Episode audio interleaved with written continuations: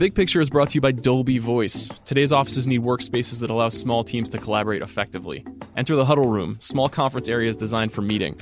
For effective collaboration, huddle rooms need capabilities like video conferencing. Even with great video capabilities in place, though, a lousy audio experience can derail otherwise productive huddle meetings. I know this from working at The Ringer. Dolby Voice and Dolby Conference phones solve that problem. Dolby Voice and Dolby Conference Phone deliver stunning audio clarity and 360 degree audio capture that allows everyone to be heard and makes meetings easy to follow and participate in. The result is conversations that flow naturally. When conversations flow, decisions get made, innovation increases, and even widely dispersed teams become more effective. Additionally, Dolby Voice and Dolby Conference Phone are now integrated with leading video conferencing solutions like BlueJeans Huddle. Visit dolby.com backslash the ringer to try a Dolby Voice demo today.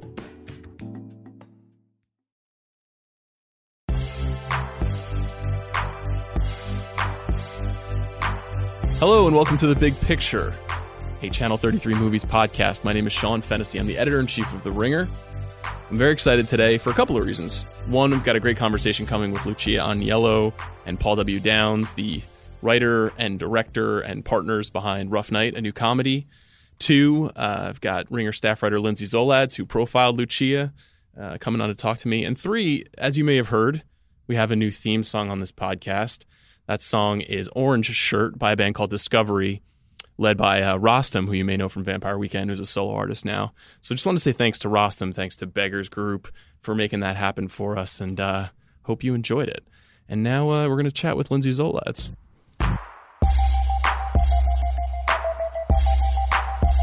Lindsay, thank you so much for joining me. Thank you for having me. So, Lindsay, you spent some time with Lucia Aniello, and she has a pretty interesting backstory before she was a film director uh, she got her start as a as a comedy person. Can you tell me a little bit about kind of where she came from? Yeah. So, um, along with the other co-creators of Broad City, Ilana Glazer, Abby Jacobson, and Paul Downs, who's a writer and who is her partner. Um, he also plays Trey on Broad City uh, slash Kirk Steele, the the infamous um, porn alter ego of, of, Trey. Anyway, so they all um, met at UCB, the Upright Citizens Brigade Theater um, in New York City, which, you know, a lot of other comics, um, maybe like a generation before them, kind of came through there. Amy Poehler is one of the founders.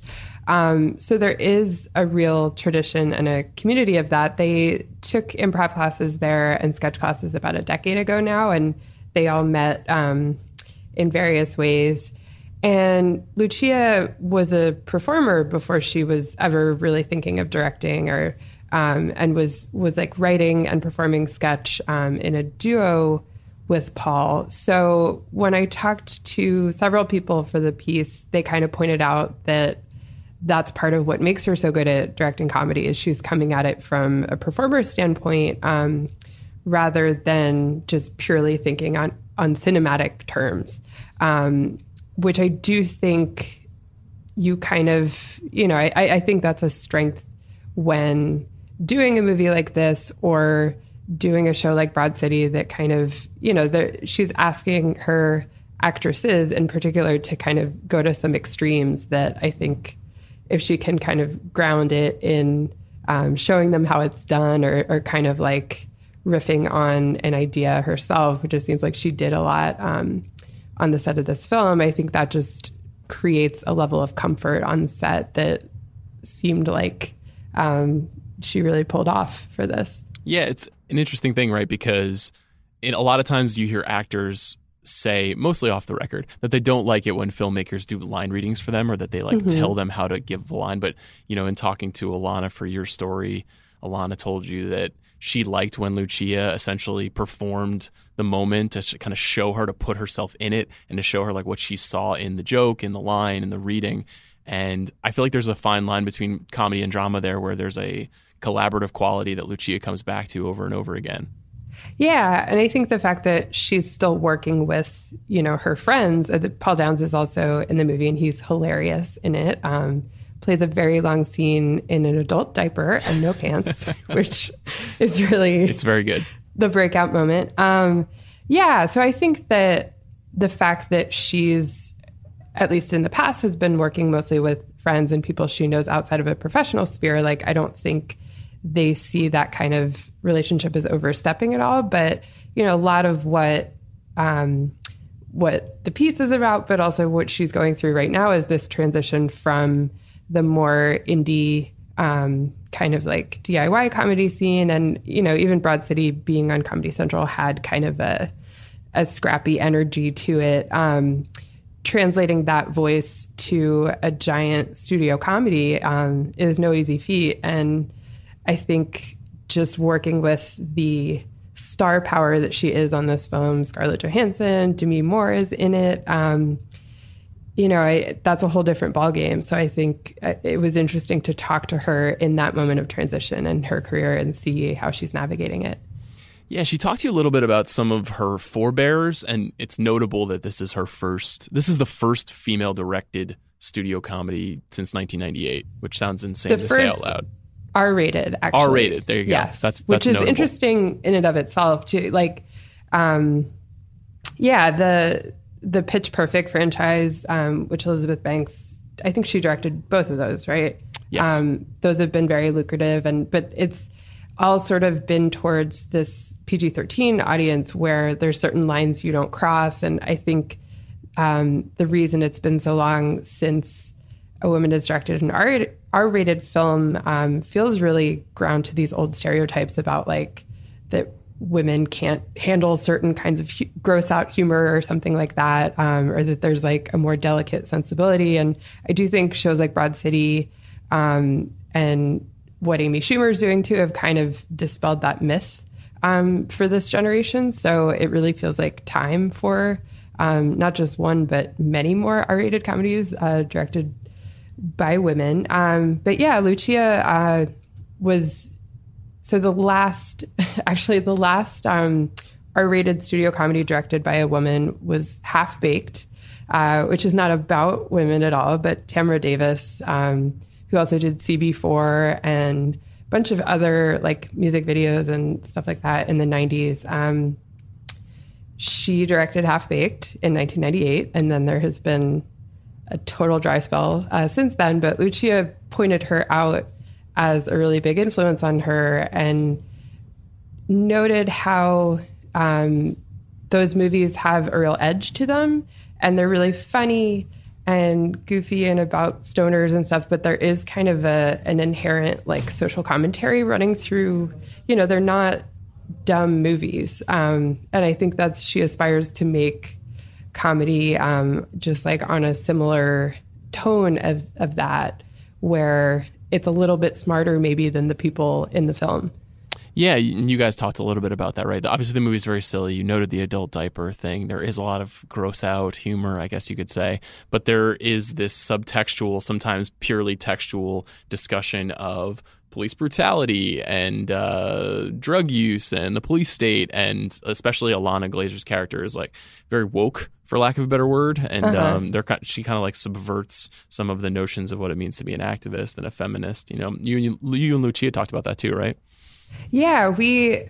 I was impressed that she was very open to talking about sort of the the quote unquote internet controversies that that may or may not have like translated into the outside world. Um, in thinking about this film, but there was a little bit of a backlash. I know when the trailer first came out that so the the premise of the movie is is basically a bachelorette party gone awry and a male stripper accidentally ends up dead and there were some blog posts of people saying you know i i'm going to boycott this film because it's not presenting sex work in a responsible way and all this other stuff which um, i see those concerns but i also think you know if you're going to pick apart like every single comedy uh, that comes down the line, it's going to be hard to find one that that does check all those boxes. And I do think personally, there's um, a lot worse things to boycott in the world than the first R-rated uh, comedy directed by a woman in 20 years. So that's just my two cents. Um,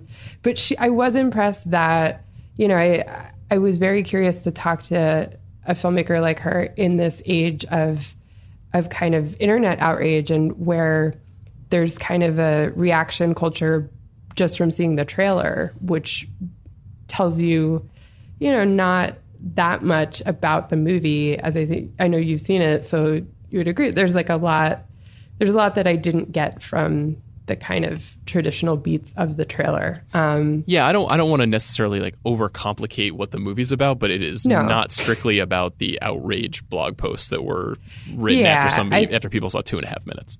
Exactly, and I, I would be curious to read criticism um, if people have it of like after they've seen the whole film. But she was really open to talking about you know what it's like to make a a studio movie in this time when there's just so much judgment and tweets and so many voices out there um, being critical of something before you even put it out. And I did think she was, she seemed really like not, she was really like unflappable about it. And, and I was impressed at how directly she kind of wanted to engage in those conversations. And she was really curious about what I thought of the movie and if it was like over the line in certain ways. But I do think just coming back to like the the director she was citing from the 90s who inspired her. She also mentioned Amy Heckerling, um, who I've interviewed and profiled as well. She wanted I, when I told her that she wanted me to tell her like every detail about. you had a lot of details like. about Amy in your piece. So. Yeah, I told her um, that when I met Amy Heckerling, she was wearing a bucket hat that she cut the top out of so that her crazy hair could like spill at the top, and Lucia was was very pleased by that detail. um, and she also really admires Penelope Spheeris, who um, kind of came out of the punk underground doing like Decline of Western Civilization, those two documentaries, and then uh, got to do Wayne's World in 1992. And, you know, that is not like I, that feels like a very 90s trajectory to me now. Like, I, I think the fact that she has to look that far back for these role models, like working within the, um, the studio comedy system of just like women that were making big movies but did have an edge to them um, and weren't just weren't afraid to cross certain lines um, you know i think she's she's a throwback to that time in a way for the purely practical reason of there just weren't other women um, making these films in the past 20 years. Yeah, there's also something that she notes in your piece about being obsessed with MTV mm-hmm. noting who the filmmakers were behind certain music videos. One thing that's kind of lost as MTV has transitioned in the last 10 years or so into a different kind of network, maybe the last 20 years or so, is you also lose this kind of on ramp to uh, directing careers for a lot of people. And a lot mm. of women came out of that experience, obviously. Um, and I, I, wonder if that's also a factor in, in some women not quite getting the chance to do hard R comedy like this, or even just have you, you and I have talked many times, and you've written a lot about the lack of opportunity um, for female filmmakers, and I wonder if the the erosion of some of that stuff has has made it an issue too.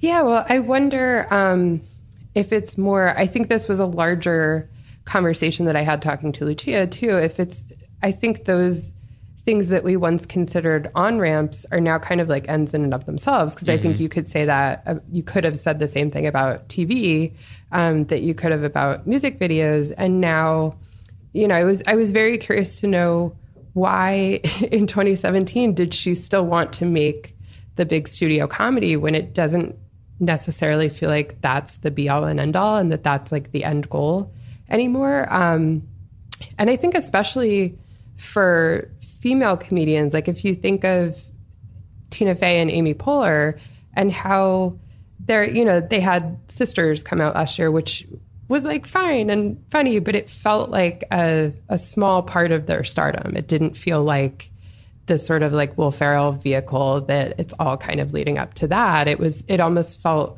weird that they were doing that movie for some, like it felt um, like kind of a throwback to want to do that kind of a, a film. So I think the cool thing about someone like Lucia um, and the moment that she is coming into her talent is that there are so many ways to get your story out there. And you don't, I think it's amazing that she will have this movie under her belt and it's proving to studios that she can handle a big budget film like this. But, you know, she's, when I was talking to her, she said, I, she would go back to TV and do something. She would do a web series again. Like, I think um, filmmakers now are having this freedom to determine like what is the best format um, for telling a story, and it's not always the big movie anymore. It will be very interesting to see what she does next. Uh, Lindsay, thank you for chatting with me about this today. And please go read uh, Lindsay's story on the theringer.com. Okay, thanks to Lindsay. Before my conversation with Lucia Aniello and Paul W. Downs, first a word from our sponsor. The Big Picture is brought to you by Dolby Voice. Let me tell you a little bit about Dolby Voice. I have used it, and in today's workplace, huddle rooms are where small teams and remote colleagues come together to brainstorm and think up the next big product. To deliver an optimal environment for effective collaboration, huddle rooms need capabilities, though, like presentation sharing and both in room and room to room video connection. They also need great audio so you can hear each other talk. That's where Dolby Voice and the Dolby Conference Phone come in. Dolby Voice is a breakthrough audio technology. It sets a new standard for how you can expect conferencing to sound. The Dolby Conference Phone brings full room, 360 degree audio capture. Dolby Voice and the Dolby Conference Phone delivers stunning audio quality that allows everyone to be heard and makes meetings easy to follow and participate in. The result is conversations that flow naturally. When conversations flow, decisions get made, and innovation increases. Additionally, Dolby Voice and Dolby Conference Phone are now integrated with leading video conferencing solutions like BlueJeans, Huddle. You have to hear it to believe it. Check out Dolby Voice today. Visit dolby.com backslash the ringer for a free demo. That's dolby.com backslash the ringer.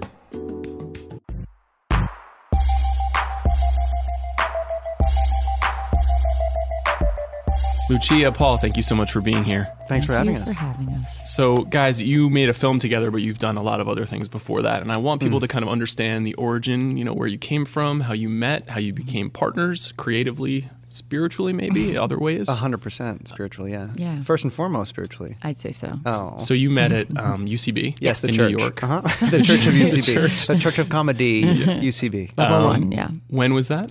I don't remember the year. I it was think I want to say 2005. Okay. I think or I want to say yeah. or six. And were you guys Um, students at the school? Yes, we were. We were level one. Yeah, we were one. level one grad students. Uh-huh. yes, doing our graduate degree in improv comedy, And yeah, in mix 'em ups and zip zap zops. You know. wow. Was the idea to be comedy professionals, or was it something you guys were doing as a lark? No, I think we were both pretty serious about it Yeah. independently, and then we met and we're like, oh, okay, Yeah. let's we can do this together. truly was like grad school for me. I mean, that's I was like, oh, I'll be, I'll just do classes and do this. I when I first moved was like, oh, maybe I'll be uh, a comedic actor because I had done sketch and improv in college, and then I was like, no, I I miss it. So How do you guys figure out you're going to be comedy partners? I'm always interested to figure out like what what is arranged the marriage. like? Yeah. Uh, It was a uh, slow burn. Amy I'll Poehler that put us much. together. She No. said, "You two are you two are together." That's no, not true. Um, we uh, yeah we well we met in a level one, Mm-hmm. and then we were on an improv team together. at the Magnet Theater. Yes, at the Magnet Theater, um, and I guess we started making videos. Yeah, I mean, essentially, what happened is we were both, you know, taking classes and doing improv, and Paul got put on like teams a lot more frequently than I did, and so I was like, "Hey, you know, I don't think that's fulfilling for you," and um, let's go and make some videos because at the time, that you know, people were starting to make videos, but it really was like the beginning of the bubble. Yeah. Um, and I had made some videos in college that were not actually even that comedic, to be honest, but um, I I felt that it was an, it was the right time, the right place to be to be making videos, and so I, and also we were spending so much time together at that point that we'd start to just like have ideas for stuff. We'd start making things, and then all of a sudden, you know, even if it was just like a thousand views, it made so much more sense to make one video for a thousand views than try to fill you know a hundred seat theater ten times. So it just kind of made more sense on a numbers you know scale and so we just started making more and more videos it was able to get us some representation which was so important to us at the time and um, yeah we just kind of went from there And that is also where you guys met Ilana, right, from Broad City? That's right, And Abby, and yeah. Abby. And Abby as yeah, well. we were in. Okay. I was in class with Abby separately from you. We were and both i in also class. was yeah and Um, we just Abby and I actually auditioned for our first Herald team together. oh god this story It is so funny because Abby and I somehow reminisce about it a lot. Yeah, and, constantly. And then and then Ilana and Lucia will be like, "Oh, geez," and then like leave the room. it's like it's like as if they were like anointed by god in this this herald audition Well, they talk about We it's were like we were you know Unreal. budding comedians, and uh, we decided to get a drink before. And it was like Wow. mid- midday. Tell us about it the was drink. wild. We had wine. It was fine. we went to a place on Twenty First Street, had a glass of wine, auditioned, and then did a scene together, and both got a callback. It was it was a big day for both of us. You That's a wild story. You guys are crazy. yeah. It was wild. he's on our team yeah. So did you and Ilana have a similar meet cute and soar into the Herald stars? Um, well, Abby and Ilana and I never got on Herald teams, so we, I mean, we're actually in the same boat. But you did have a meet cute. Yeah. We did have a meet cute where we met at a party. and We were wearing the same outfits, but um, we, but Al- Ilana and Abby and I actually, you know, we became friends. We actually worked at the same day job, which was kind of like a Groupon kind of place, which is what Deals Deals is based on on Broad City. So, so we kind of had a little world outside of comedy, but they were making the web series at the time, and so we were kind of just like you know, friends, but you know, collaborators at times, and we just, you know, it kind of just felt like we were two duos that were like running at the same pace, kind of in terms of being like hyper dedicated to it and really being passionate about it and wanting to just really figure out a way to be professional comedians. And so, and being in love. You know. well, yeah, sure. And uh, so, yeah, that's how we kind of all became friends. How exactly did you end up working specifically on Broad City? Did did Abby and Ilana ask? Were you guys always sort of plotting something together? So when they first came to LA to pitch the show, because they had done the web series, and uh, Lucia had directed an episode or two, I think. and I was in an episode, and you know we were living in New York at the time that that was going on. We had moved to LA, and then they came out to pitch the show, um, and Ilana actually crashed with us for a while, Mm-hmm. um, For maybe like a month or two. for like a month. She was our Dobby the house elf, uh, self-titled, um, and uh, they sold the show, and I and Lucia directed the pilot. That was kind of the first, like you know, the foray into our Yeah. collaborating with them. I directed the pilot, and then when it, when it got picked up to series, they asked us both to write on the show, um, and then we wrote Paul's character Trey, not necessarily for Paul, but kind. You know, he started like reading it at table reads, and it just kind of made sense, and then he ended up getting it, but it wasn't initially um, wasn't written for you. developed for him. Um, but then, yeah, so then we started working on the show, and we've been there every season for the past tw- 25 years. 25 years. Congratulations 25 on your, years. your quarter Thank you. century. That's Thank great. you. Four Um, seasons only. That takes a long time. So when you were in school, were you studying to be a filmmaker? Was that was your a- expectation? Yeah, I was a film studies major. Okay. Um, so it was a history and criticism more so than production. So I didn't really have a ton of experience making stuff, but um, and at the time I was like, oh, this is not really useful to me. But now that I actually am making movies, um, I do find myself sometimes thinking about uh, more pretentious things. Sure. but it is still a comedy, so you kind of can't go overboard. But but I but I am very grateful for that. Like education was definitely helpful, and I I, di- I dig it. And, you know, sometimes when people are referencing things and I can say, I saw, I've seen it, that makes me feel good. What's what, what's the most pretentious name drop you have for Rough Night? Oh, God. Wow. That's a great question. I guess I was, I would at times reference Busby Berkeley musicals for that uh, section where the girls were doing their dancing. So I would sometimes refer to that. That's a great one. That's perfect. Thank you. Um, and Paul, Mm-hmm. you, you were always going to be an actor. And uh, was the plan also to be a writer as well? in high school and college, I did sketch and I did improv. So yeah, I, w- I was writing. I wish I had realized that earlier, and in school just wrote screenplays and did that more seriously um, because I always planned to do it, but um, in school I kind of had more fun. Good for you. It was like a, I was like, ah, I'll, I'll get to it. When you guys are writing, Hmm. tell me about that process. Being uh, you're you're together and you're Mm-hmm. together. So is that exciting? Is it easy to collaborate? Is it difficult? Well, first of all, it's fully nude, so in that way, it's different than I think a lot of. The most honest way to do Mm-hmm. it. Truly vulnerable. Exposed. Um, actually, sometimes it's in the complete darkness. We do we do often brainstorm in complete darkness. because that way you're not like looking at uh, the other person's face or they're this, you're not distracted by like a eye rolling or also you're Or not distracted stimulus, by really. phones Yeah. or Perils of having beautiful partners. you know? Oh. It's, uh, we did we did a couple times when we had deadlines for certain things do that and it was really useful but Mm-hmm. yeah um, highly recommend um, word vomiting to each other in the dark it really actually helps there's yeah because you're also things forced do to, come from that you're forced to Really? visualize things in a way that you don't you might not necessarily if you're looking Mm-hmm. at like a plant that you're like oh i have to water that it's dying you know you don't get eas easily distracted we but were, we were at, asked to do a take on a, on a s- on a franchise and we had like two days to do it. Mm-hmm. and so we had to basically come up with a movie in two days. Obviously it would change if we got the job but we were like yikes how the hell are we going to do this? Okay let's just turn off the lights. Yeah, we just sit in the dark in the for two dark days for and two it worked. Yeah. so that was good. Um, yeah. But beyond that, our, our process is generally that we outline everything together. And so, and, you know, sometimes we'll have some pieces of dialogue and sometimes we'll improvise as the characters to kind of bring that dialogue, you know, about. But um, then what we do is we each go off and write the exact same scene. and then we switch. I read his, he reads mine. We highlight our favorite parts of the other person's script, and then one of us combines the scene. But weirdly, usually, like you know, one of us. Well, first of all, we usually have like the same jokes, and then.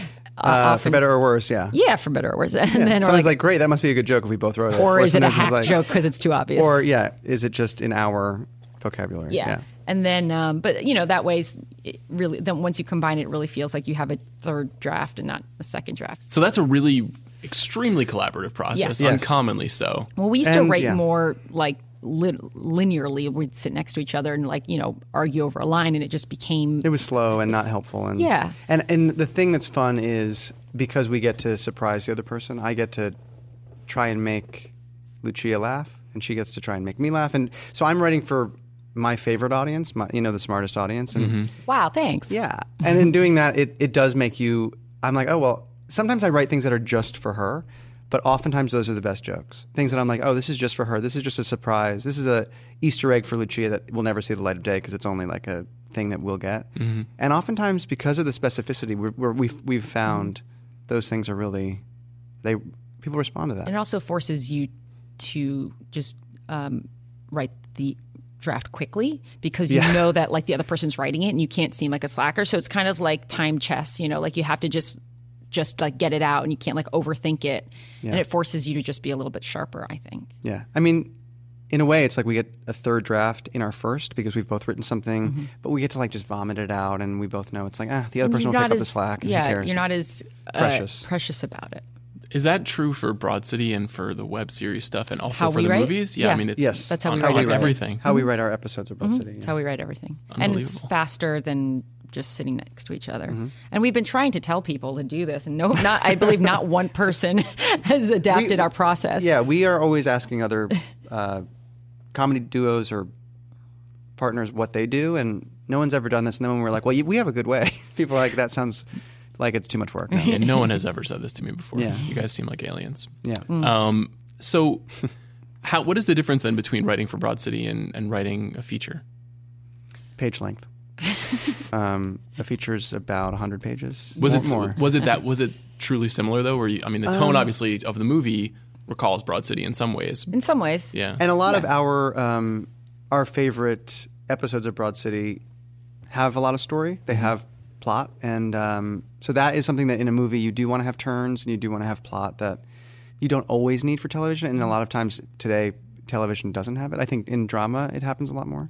I think we often in the movie we did our best to really have things pay off and climax in a really big way in the third act, which was I guess I'd say just something we've never really spent a lot of time doing before, um, making sure that all the stories kind of come together at the end, things that like kind of seem like one liners that you're weren't you know maybe it was a joke but you didn't really see what the point was. Now all of a sudden it really makes sense. And so we really tried to make the story have that kind of snowball effect where by the end everything kind of fits together and holy shit wow what an amazing movie. Yes. you know? And I think the other thing we we've learned is that writing a movie, the biggest difference is because you're watching it with a bunch of people, you do need those big pants down moments because it's so much more fun to watch a comedy, especially with a group of people. Mm-hmm.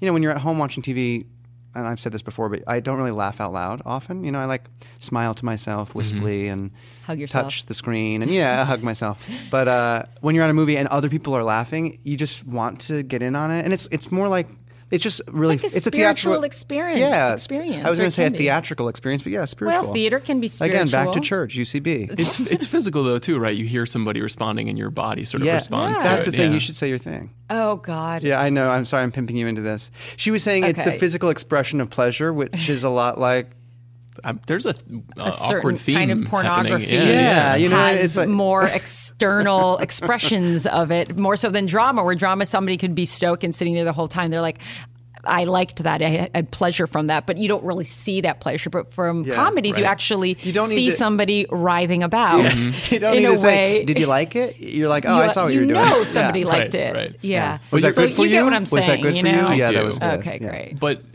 I Money do know what you mean about TV. Uh-huh. so you guys should see Rough Night if you want money shots. I tell you that what, That's saying? exactly If you want to have a, a, a laughter orgasm, yeah, come and see Rough Night in the theater. Yeah. I do understand what you mean though by TV, which is when you're amused by something, you just seem amused and you're not, you don't Yes. have that physical reaction. But so when you guys are trying to write these pants down moments, Mm-hmm. as you say, uh, is that is it hard? Is it hard to do like a comedy set piece? the construction of it is a little bit different. And I think that that's something that we knew that, you know, like you have to be able to have somebody who, you know, is a very uh, well read MBA having person has to have the same response to a big physical joke as somebody who doesn't speak English very well or or whatever. And so you want to be able to say like, well, what's the most universal thing? And mm-hmm. oftentimes it is physical humor, but you don't want it just to be a movie of people falling down and hurting themselves. So it is like a, a balance of being like, well, this everybody does react to this, everybody does enjoy this, but how do you make it?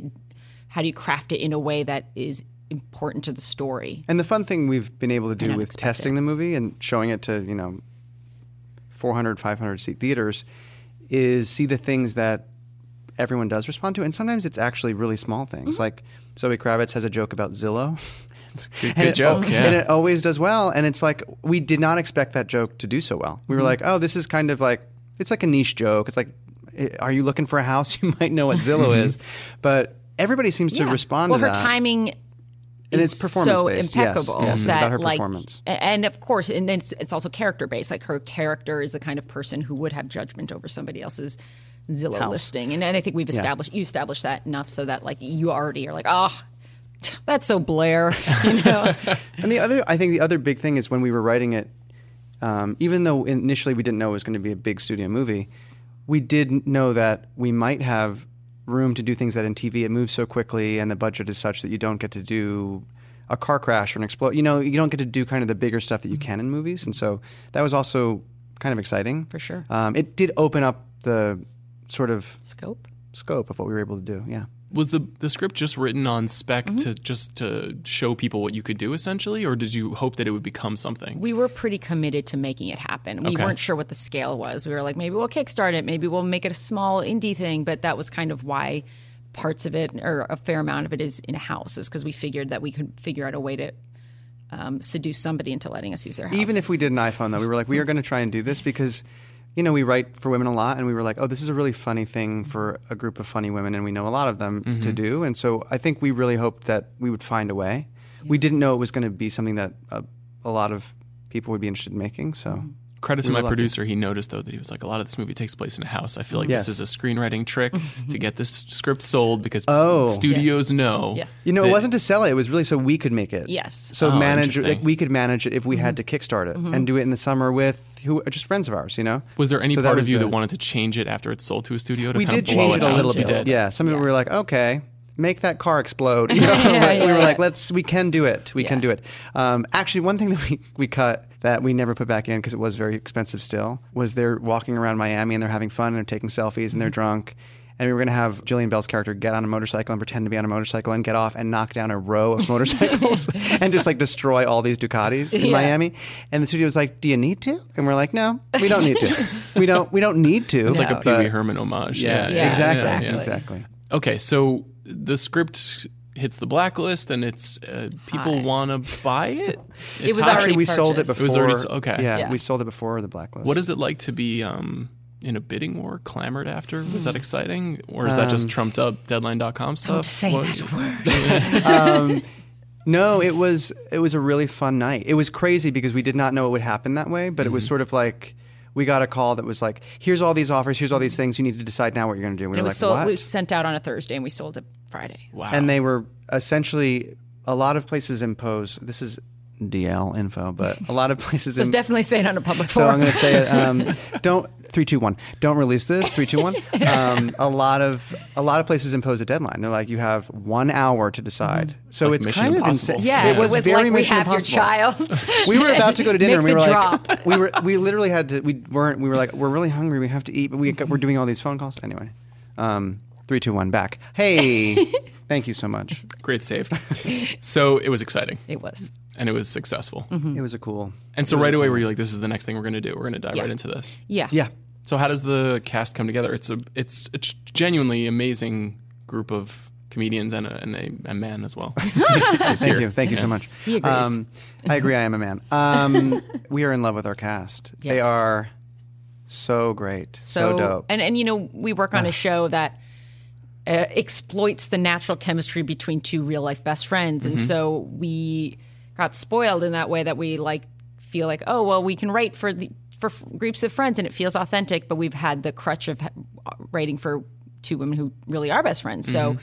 we were, of course, like, oh my god, we it- it's so important to us that. The, their friendship feels authentic and it feels real, and you feel like these would really be friends. And so, we were, you know, of course, nervous putting together the cast that like, would these people really get along? Would they read real on screen? But they really genuinely gelled and bonded so quickly in such an incredible way that it was just like, oh, let's just turn on the camera, man. Like they made they made our job so much easier just because they genuinely just did like each other so much. and they had so much fun together. Yeah. so much fun. And so it was really like heaven sent, if, if you believe in heaven.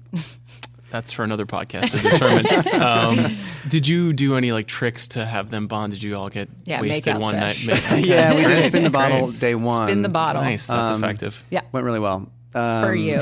Yeah, for me. Um, Um, no, actually, what we did is we did like a l- us only read um, at a hotel in New York, and it was so blistering hot so out. it was one of the hottest days of the year. It was like 100 degrees, Yes. and the air conditioning in this. We were like on the top floor, and so the room had baked, and the air conditioning went out, and so everyone was like drenched in. So we were like, "This is a beautiful hotel room, and it is disgusting. Yeah. It stinks. We are all taking off." it was so it was actually just like melting together. Like Our the brains first time they were all smushed. met, and we were all together was like a sopping.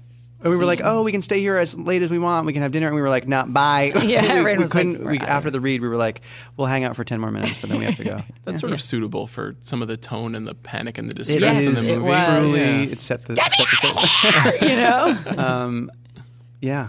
Was it scary once filming started, or I mean, did you guys feel ready? It being a big studio comedy, having a budget, was You it know- different significantly from Broad City? it was not in in many ways it was not different from Broad City or from Time Traveling Bong or web series or anything we'd ever done in some ways. Like honestly, when it came down to it, we had about the same amount of time per scene mm-hmm. per pa- for page count as as anything, which is was kind of shocking, but I think it was because, you know, with five women, that's a lot of coverage. You don't want to just get singles, you don't want to just do wides. Like you want to get a variation of coverage that so like especially because you're just in a house that it feels like it's dynamic no matter where you are. And so like, you know, that kind of coverage really does take a lot of time. So, you know, it was, it was quick and, you know, sometimes we had a little bit more time, sometimes we had less. We had, you know, it, but I, on the other side, like the flip side, everybody in the cast was so good that if I really had only gotten one taken, I did get more than that. I, w- I still would have been able to cut this movie. So it really was like after the first take was like, okay, great, now let's have fun because you guys nailed it. There's um there's movie stars in this movie. Uh, is that at all different for you guys to be working with a higher wattage person? I know it's different, but it, did it feel different? Well, I think we're really spoiled that we get to work with such talented comedians all the time on Broad City. Not only Abby and Ilana, but also the guest stars we're able to have. Are we, we've been very, very fortunate. And then we work with someone like Scarlett Johansson, who's not only super funny. I mean, she is so funny and so good and improvises. I feel like people get when they watch SNL. They're like, SNL, yeah, yeah, like she's if, if you've seen her, she's done it five times now. You know she's she, She can do it. it. Yeah. She gets the joke. She's funny. Um, but to be in the presence of somebody like that who can act dramatically like that and who is such an incredibly gifted actor was unbelievable. Yeah. It the range is like mind blowing. and you get it. You're like, oh, uh, movie star. I understand what it, I get that. I Yeah. get what a movie star is. Um, Jillian, we've had a comedy crush on for years. We've written other things with her in mind, and to see her do those vulnerable moments, she is so she has so much heart and is so good. She's such a good actor. They're honestly, they're like they're all movie stars. They are. That's the thing. We have five movie stars. They're so. Also, you got Demi. Moore, Ty Burrell. We got them all. I mean, you have Kate I didn't McKinnon. know, I didn't know it's if like I, I don't know if I was supposed to say Demi Moore, but Yeah. um, Oh, her and Ty yeah, Burrell are uh, secret weapons in the movie. Aren't yes. they so Yeah, great? really Secret Weapons funny. is exactly and really they are. down to clown. It seemed like it. Yeah. yeah. And everything that happens with those two and Zoe Mm-hmm. is uh, among the funniest stuff in the movie. Yeah, I don't want to spoil it for people, but there is some physical experiences that That's happen. exactly Yes, right. well um, said. I tell you what, everyone was really game. It was truly collaborative. Yeah. What about the chemistry between you two guys on set? Like, it- Fighting, screaming, yelling, clawing. I mean, do you, but do you do you have a different way of communicating? Is there a lot of like just eye contact Oh that yes. clarifies oh, what yes. I need you we to have, do? We have uh, a shorthand. It's like yeah, we can do- That was a quick eye. What was it? Eye bulge. A, a I do an eye bulge to be like stop. You know. Yes, Um, I know what or that just means. it's a kind of like also like watch out. You know, there's Yeah. Mm-hmm. a, that's like a yeah. But there's a, there's plenty of uh, shorthand we have. Yeah. which I could never tell you about. Just kidding. just kidding. Maybe off mic. I mean, Yeah, that's the no, no, thing. no. Yeah, off mic, three, two, one. Um, when you guys are working together as writers Mm-hmm. on set, is it e- is it much easier for you to kind of communicate specifically what you want? Do you do you get very in there with say an actor who's not always in comedies and say like it needs to be like this, or do you let people run free? How does that work? Um, well, I mean, they're usually so honed in on the character that they have they like are making choices that are within the lane of what we need. So I, I haven't, at least in this movie, I didn't really need to steer anybody in a in a vastly different direction that they would they mm-hmm. were already in. And every once in a while, you know, we would have very specific um, interpretations of stuff, but it was never like here's a line read. You know, it was like still like. You know, Although throw it away a little or whatever. I'm comfortable with one. So Lucia, when I'm acting, can give me a line read. Yes, but I will give him when a I, line read as an as a as a writer slash producer on set, I'm just there to pitch a joke or two. I mean, really, Lucia is the one who is directing the movie, so I have the easy job. I just get to sit around and say, "What about this fart joke?" and she gets to say, "Mm, "No." Um, so I'm there. I'm there for support. For Got me. it. Yeah, Here's a very specific question. Ah, I love it. Why is Kate McKinnon's character Australian? Great question. Kate uh, plays a character named Pippa, who is loosely based on our real friend Pippa, who's an Australian genius. I see. Pippa Yes. Lord. An homage. Um, Yes. We wanted to have a friend from study abroad. We wanted to like bring that element in. Kate's character is much different. She really helped develop the character, and it became kind of this almost Stevie Nicks like mm-hmm. free spirit, which is not like our friend. And then Kate, we've known for a long time. We knew we wanted to work with, and we're basically like, please be in the movie in any way.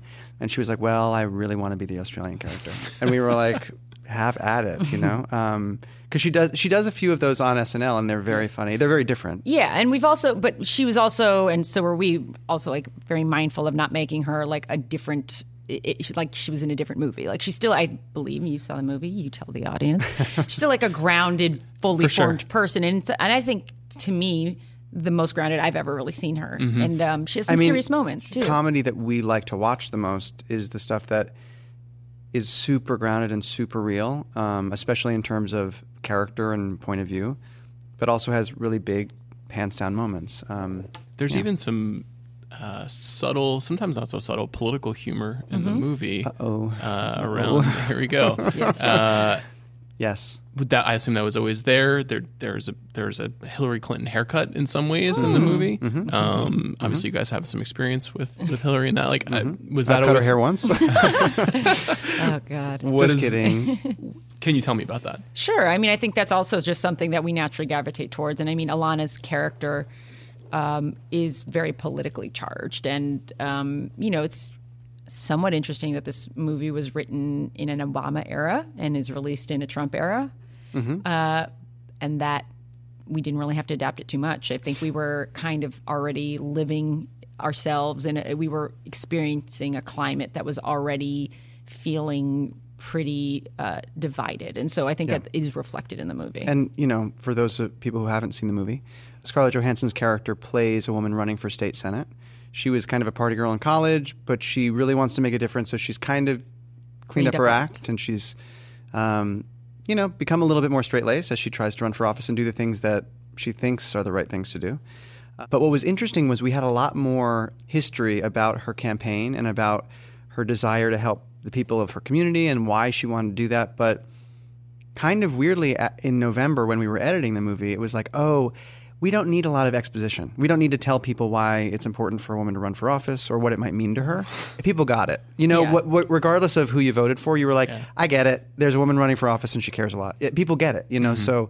In a, in a good way, we were able to cut out a lot of that. So thank goodness for Donald Trump. I was going to say any regrets about uh, the opportunity to maybe reiterate that fact. In the movie I mean, we wanted the movie to also exist beyond the the Trump um, era. So there were even a couple literal Trump references that we were like, we don't need to do Trump references because they do actually, in a way, date the movie. Um, so no, I don't. I don't think we have regret. No, and I think that the characters would exist now in the same way, no matter what. And hopefully, in ten or twenty years, we still have those people who, I mean, care about their communities or whatever. And I think that, you know, there's a lot of there's a fair amount of commentary on police brutality, but it's not Mm-hmm. anti-police; it's anti-police brutality, which to me is very different. And, Mm-hmm. and that's also something that I think is pretty evergreen. Yeah. So, you know, the movie is uh, about a bachelor and a bachelorette party, primarily a bachelorette Yes. party. But Mm-hmm. Paul, you're a member of a very amusing bachelor party as well. Is this was a lot of this born of uh, experiences at these parties? you know, mine was. We've never killed a person, Lucia and I, but um, really? no, no. Um, We're This has been a huge disappointment. peaceful, this peaceful. podcast. Uh, but I have a, a buddy, Greg, who is kind of a foodie and was like, we can go to Vegas and spend 800 bucks on booze at a bar or, you know, go to a club, or you guys can buy me a dinner at French Laundry. and so we did that. And so I kind of had this bachelor party. I mean, obviously we blew it out and it's much more extreme and it's more absurd than what I experienced, but it's loosely based on Yeah. a friend of mine and what, what he had for his bachelor party. yeah, the wine tasting is that's a very resonant. uh, I, I've I've been there for that. Yeah, yeah, Yeah, yeah. yeah. Oh, in fact, Did our- you like it? It was fine. Okay. I, I don't, I didn't. You I don't to need get more the. I don't need the other extreme, Okay, but okay. it was it was a little t- too mild. Okay. Well, my the, my experience wasn't as mild. There was also No. you know other things. What else? Nothing else. Okay, moving on. Three, two, one. Uh, oh, our editor also went to a wine tasting bachelor party Oh, during the making of the movie. He's like, I'm doing this this weekend. Yes. Weirdly, it was in Mexico. Yes. He's like, I'm going to Mexico for a bachelor party. I was like, wow, it sounds wild. He's like, it's a wine tasting. I was like, Yeah. yeah. Truth is he stranger sent than us fiction. photos of of himself drinking some Lambrusco, which is a reference for the movie. So go see the movie, come back, unpause, listen to the rest of the podcast. Boom! All the jokes will work twice. Yes, yes, Listen yes. twice, see it I twice. tell you what, yeah. this is really greasing the runway. So one last thing, you're a female filmmaker. Everybody's always like, you have more female filmmakers on this show. Talk to more female Cool. filmmakers. Hey. Finally. It's they're, they're, You did it. I Today's did. I did it. I mean, you did it obviously. And so, but that being said, I suspect you're going to be asked this, these questions a lot. You know, a lot of people are going to be comparing this movie, I think, to a lot of male-centric movies of its kind. Um, you know, how do you respond to being like, it's like The Hangover meets this thing? You know, Yeah, I mean, it certainly wasn't based on anything to us. It was just like this. We try to just be like, these are based on kind of people we know or experiences we've had. So to us, it's just like we're not like we're just doing the girl version. To us, it's like this is this is born out of our experience in our lives. So, you know, if somebody's like, oh, it's a ripoff of this or that, it's like it's it's really not. And I think that it's so easy to just say those things and not like see the movie and decide how you feel mm-hmm. about it. But not there aren't a lot of R-rated comedies about women. There aren't a lot of R-rated comedies made by women. And so for me, I'm just like excited that people get to see like, hey, here's a point of view of a woman of a hard hard R comedy that stars the people who she thinks are like some of the funniest people in the world, male or female. And so, you know, like that in and of itself, like sad that that hasn't happened a lot.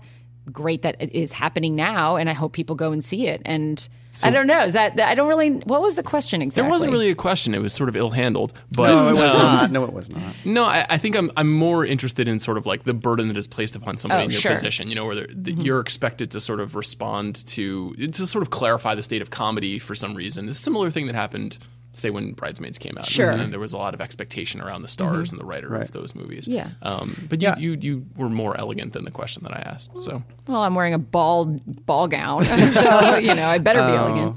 But yeah, I think you're right. It, it's uh, it is weird how it is things are compared to the male version, and it, you know, whereas I don't think we would compare, you know, two movies that star men to each other necessarily if they were Right. comedies. Yeah, it's of like yeah, they're both comedies. You, yeah, ne- you're never like, hey, Will Ferrell, Adam Sandler has a movie coming out. How do you feel about that? exactly, and that's You know? and that's partly because there aren't enough, and there aren't enough stories either about or by women, Us- and there's not. There's even less both about and by women. and even fewer comedies at that rate. Yeah, that's Yeah. the thing. And comedies really it is a male dominated area. Um, and I say that not as a woman. So uh, you know, it's it's like it's a really interesting thing that. Yeah, I, I feel for because to me the women in this movie are some of the funniest people on the planet, male or female. I mean, there is nobody funnier than the women in our movie to me. Um, and I love a lot of male comedians, and I try to be like them and hope that I have careers like male comedians or female comedians. But um, but it's so crazy to me that women have a steeper mountain to climb, and that to find Kate McKinnon or Jillian Bell finding is a harder thing for some people, male or female, because that's true of men. and women. I'm not saying men don't think women are funny. Women often are like, ah, I'm not that into female cast, you know, Yeah. and that's crazy to me because I don't know. I I can't not watch Ilana or Jillian or even Scarlett in this movie and not be like, God damn, they're so good. They're so funny. Conversely, you have thrived in largely female casts. Mm. What is it? Is that uh, just happenstance? Is that just easier for you somehow? I think it is happenstance. I mean, this movie we wrote because we because I find women funny, and and we wrote because it was based on both friendships that Lucci and I have from our past, where we're because in in essence the movie is about. Especially when you put your career first and you you work a lot and you work hard, we often find ourselves feeling guilty and being like, "Ugh, you know, I didn't make that thing because I was shooting late and I didn't want to go the next day." And it's like, that sucks, you know. And so in the end, the movie really is about people from your past who aren't necessarily around you every day and making sure that you take time to appreciate or, or prioritize your friends. But um, I don't know why it's I happened. think you just genuinely enjoy collaborating with women. I do. and man, men, but like I mean, my writing partner is a woman, so that was that's one reason. and your other two writing partners are usually are women. Yeah, exactly. I mean, Broad City is Broad City, and then with this movie, I think it's because we were like, oh, it's it's more fun for me to write for the women in our movie. You know, What are you guys going to do next that's going to lead to you ignoring your friends? um, great question. We That's are so working sad. on we're working Ignoring on some our stuff. friends is yeah, sad, no, yeah. we're working on like another movie that we're, again we're writing on spec just because I think we feel very Mm-hmm. comfortable keeping stuff as close to us ourselves as possible Mm-hmm. until we are needing money to make it. I think we're also not necessarily like beholden to one platform. I think we're like, hey, let's make another web series or a TV show or a small, you know, a small TV show or a network thing. Like I think it's based on like whatever like naturally is exciting to us. It's like let's just figure out the best way to, to release this. So I don't know.